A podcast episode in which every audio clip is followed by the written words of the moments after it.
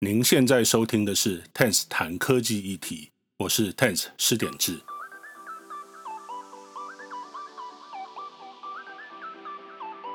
科技不只带来便利，同时也对每个人产生巨大的影响。除了享受科技带来的便利，我们要如何利用、善用科技的力量，避免科技带来的负面影响？欢迎和我一同思考。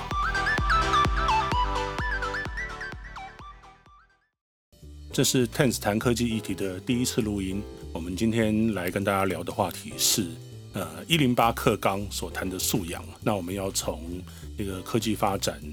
啊、呃，改变工作方式跟工作的需求的这个角度来看，到底一零八课纲里面谈的素养是什么东西？一零八课纲呢，它在今年正式上路哦。那跟过去非常不一样的是哈，新课纲很强调所谓核心素养的培育。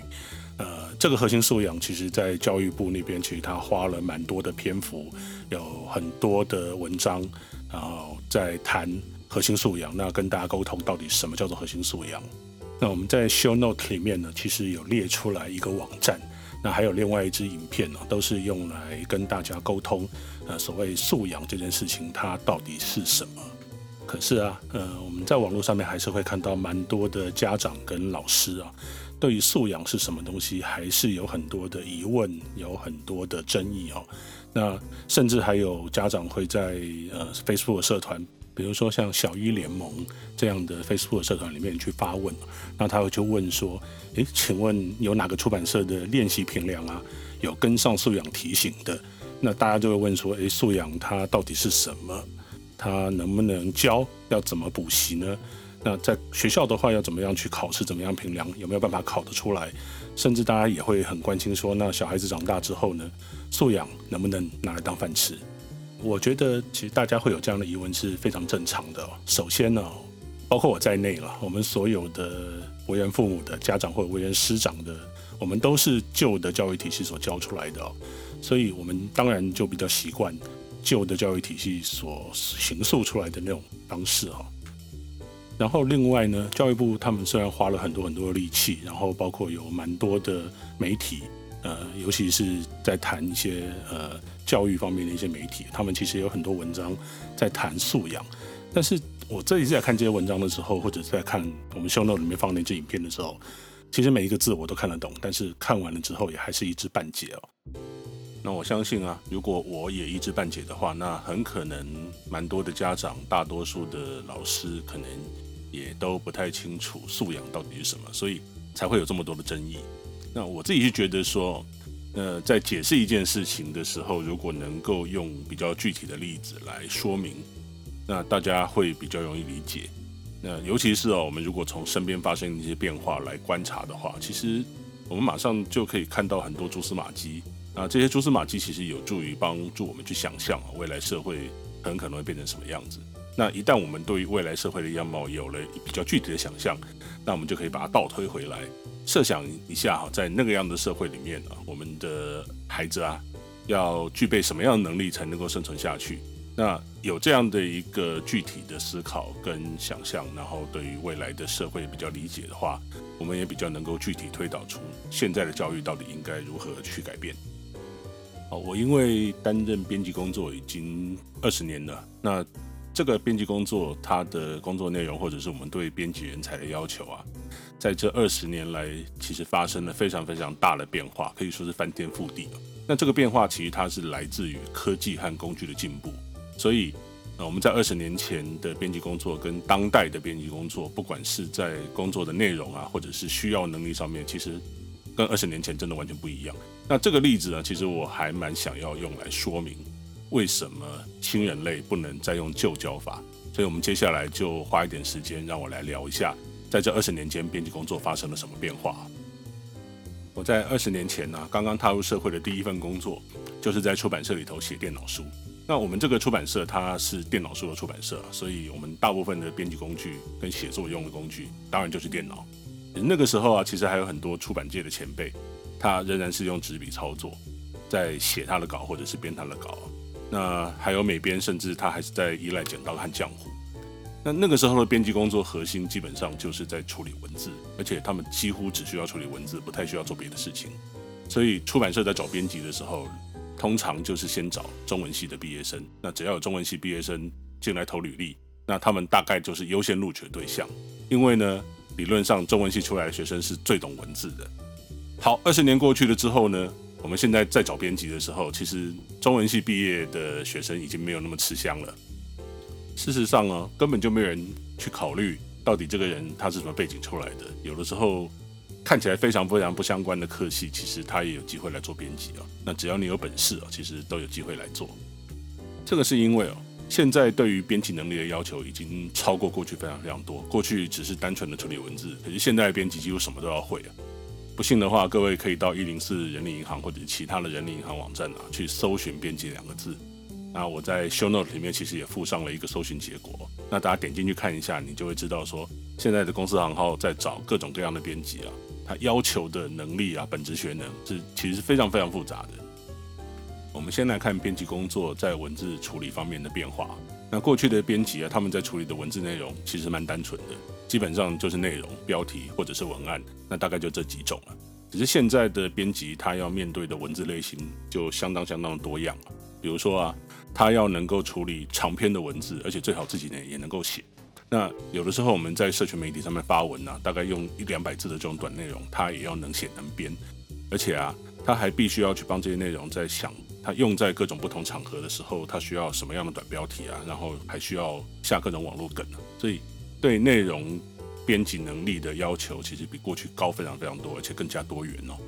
我们现在还会要求编辑要能够处理各种各样的图像和影音哦。那其实，在过去，编辑大部分是做文字，很少有机会去碰到文字以外的内容。那顶多是一些会用在文章或者是书里头的插图啊、照片。那这些真正图像的工作，比如说要去裁剪啦、要去调色啦之类的，这个其实在出版社里面有一个编制叫做美术编辑。那所有真正要去操作图像的事情，其实是属于美术编辑的。那文字编辑通常出一点意见就可以了。现在的编辑呢？尤其是网络媒体的编辑，其实碰到图片的机会非常非常多，碰到影片的机会也很多。他们不但要会找图、会拍照、会基本的修图技巧，最好还会剪片、拍片，而且啊还要熟悉各种网络平台对于视觉素材的不同要求。比如说，放在 Facebook 上的图片大小跟放在 Instagram 的图片大小就完全不一样。现在的编辑啊，他还要会管理各种各样的资源啊，要能够调度这些资源。过去我们在第一线的编辑，其实他很少需要什么管理能力。那最重要的事情就是把他自己的稿子做好。那他唯一需要会管理的，就是把自己的工作节奏管好，然后也管好作者，管好外部的文编跟美编，让这些人不要脱稿，让这些人交来的稿子是品质可以用的，不用一改再改就可以。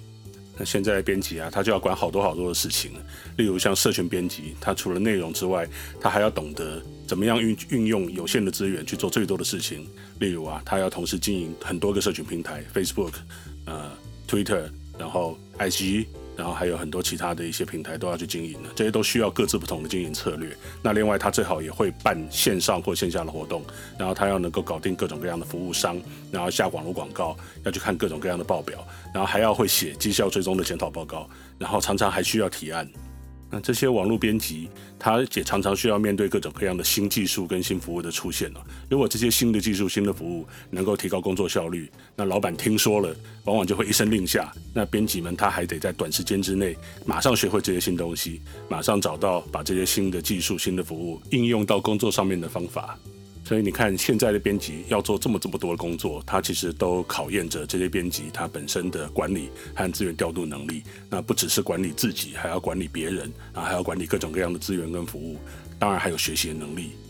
所以各位听到这边可能会觉得，现在的编辑真的什么都得要会，人一定很难找。确实啦，以我自己找人的经验来讲，真正的好编辑还是非常非常难找。那你找进来一个有潜力的年轻人，你要花很多力气去培养他，才能够把他培养成一个很好的编辑。但是呢，如果你只是要找一个可以做编辑工作的，那这样的年轻人其实很多。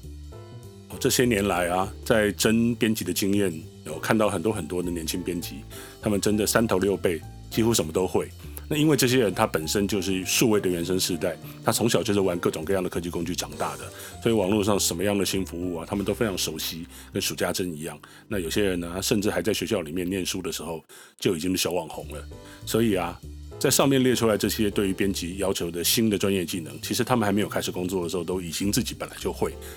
而且还蛮厉害的。所以他们在职场上面直接就把之前这些已经学会的东西就拿来应用，其实没有什么问题。他们甚至学习能力也非常非常快啊。所以有的时候我们老人跟他们一比，往往还会被比下去。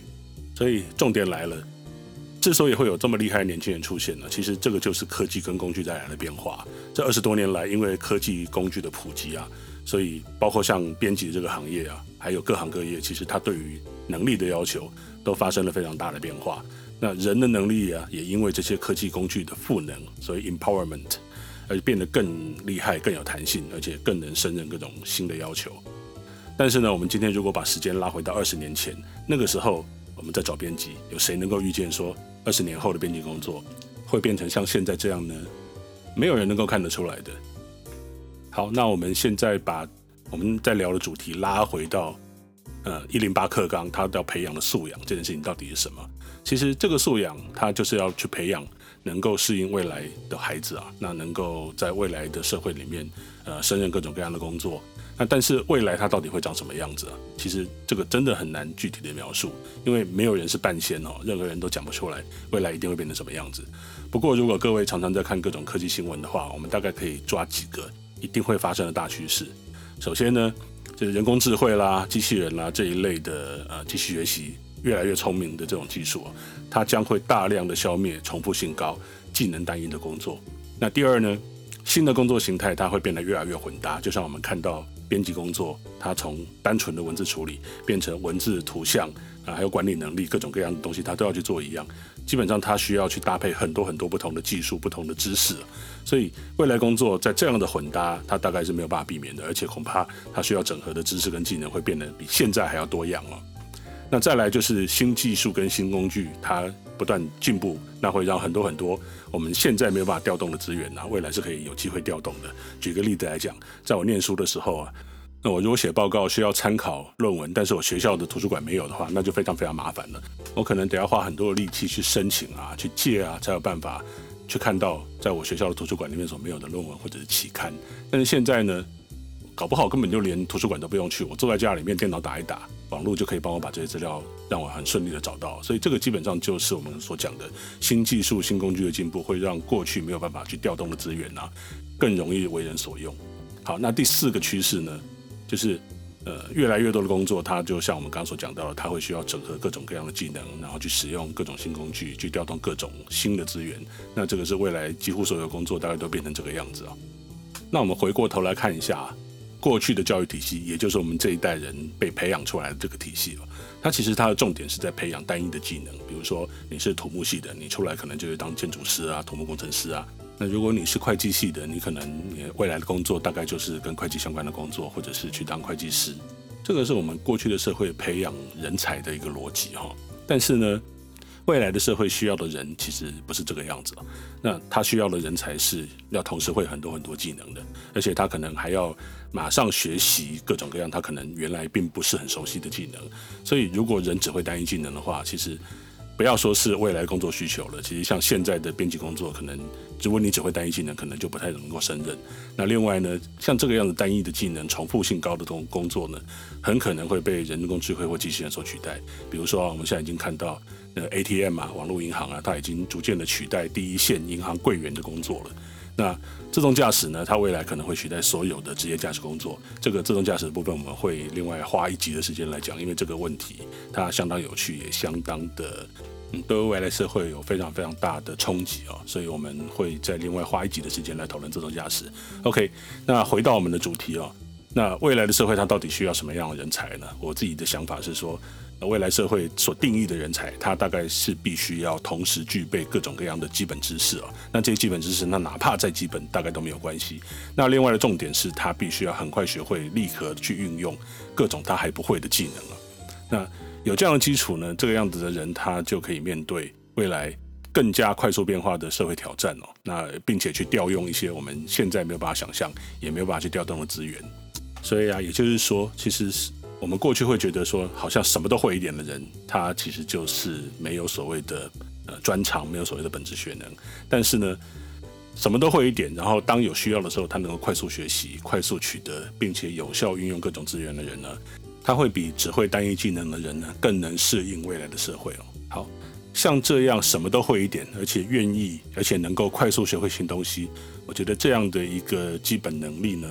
就是一零八课纲里面所谈的素养。那我们的家庭和学校的教育体系，如果在现在经过这样适度的调整，能够培养出对各种的事物都有求知欲，那他愿意去尝试，愿意去学习各种各样的新事物、新工具、新技能，这样的孩子呢，他就具备适应未来社会各种未知挑战的素养啊。那其实这样的人呢，我们可以用现在很流行的一个词来描述啊，他就是斜杠。所谓的斜杠呢，其实就是你同时会很多不同的技能，然后每一样技能其实都有机会可以拿来谋生哦。那前一阵子有一本畅销书，书名就叫《斜杠青年》。那斜杠青年这个东西，它可以变成一本畅销书啊，变成大家向往的一种生活方式。那其实它的背景就是因为啊，多数人都并不斜杠，但是啊，在不远的未来，我相信所有人都必须要去斜杠青年才行。所以，怎么样去培养出未来的斜杠青年？其实，我觉得这个就是一零八课纲里面谈的素养，他要去做的事哦。那如果我们还用传统旧教育、旧时代的一些思维去培养各种各样的单一技能，然后希望用旧的方法，比如说呃背书啊、考试啊，用这种方式来考出所谓的素养来，其实它就并不是那么的 match 哦。因为素养这种东西，它是必须要培养的，它恐怕没有办法用考试或者用补习的方式来补出来。不过话说回来啊，我们这些为人家长、为人师长的，其实也都是旧时代的产物。那到底要怎么样才能够用新的方法去培养出新人类呢？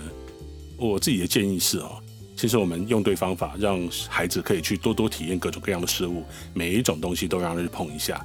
这样的孩子，他就比较有机会接触到更多的事情啊，对各种各样的新的事情，他会比较有概念，比较因为他接触过嘛。然后另外呢，我们也还必须要去培养出孩子的求知欲，他什么东西可能都想学一点，什么都想试试看。那他。对于各种各样的新工具、新的技术、新的技能、新的玩具呢，都用开放的心胸，然后去尝试、去培养他。那这我相信，用这种方式培养出来孩子呢，他就比较有机会去具备新时代所需要的基本核心素养。那未来的这个样子的孩子呢，他就比较有机会成为斜杠青年，然后成为能够在未来那种更为变化快速的社会当中能够生存下来的所谓的新人类啊。以上就是这一集 TENS 谈科技议题，谢谢您的收听。那如果您觉得这个节目很好，也很喜欢这个节目的内容的话，请您帮我按五颗星的评价，或者分享到您的社群平台，让更多听众知道这个 podcast。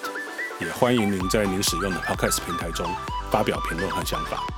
那如果大家对这个 podcast 有任何的意见的话，呃，欢迎来信到 podcast at tens.net podcast at T E N Z 点 N E T，我们就会收到您的意见了。那我们下一集再见。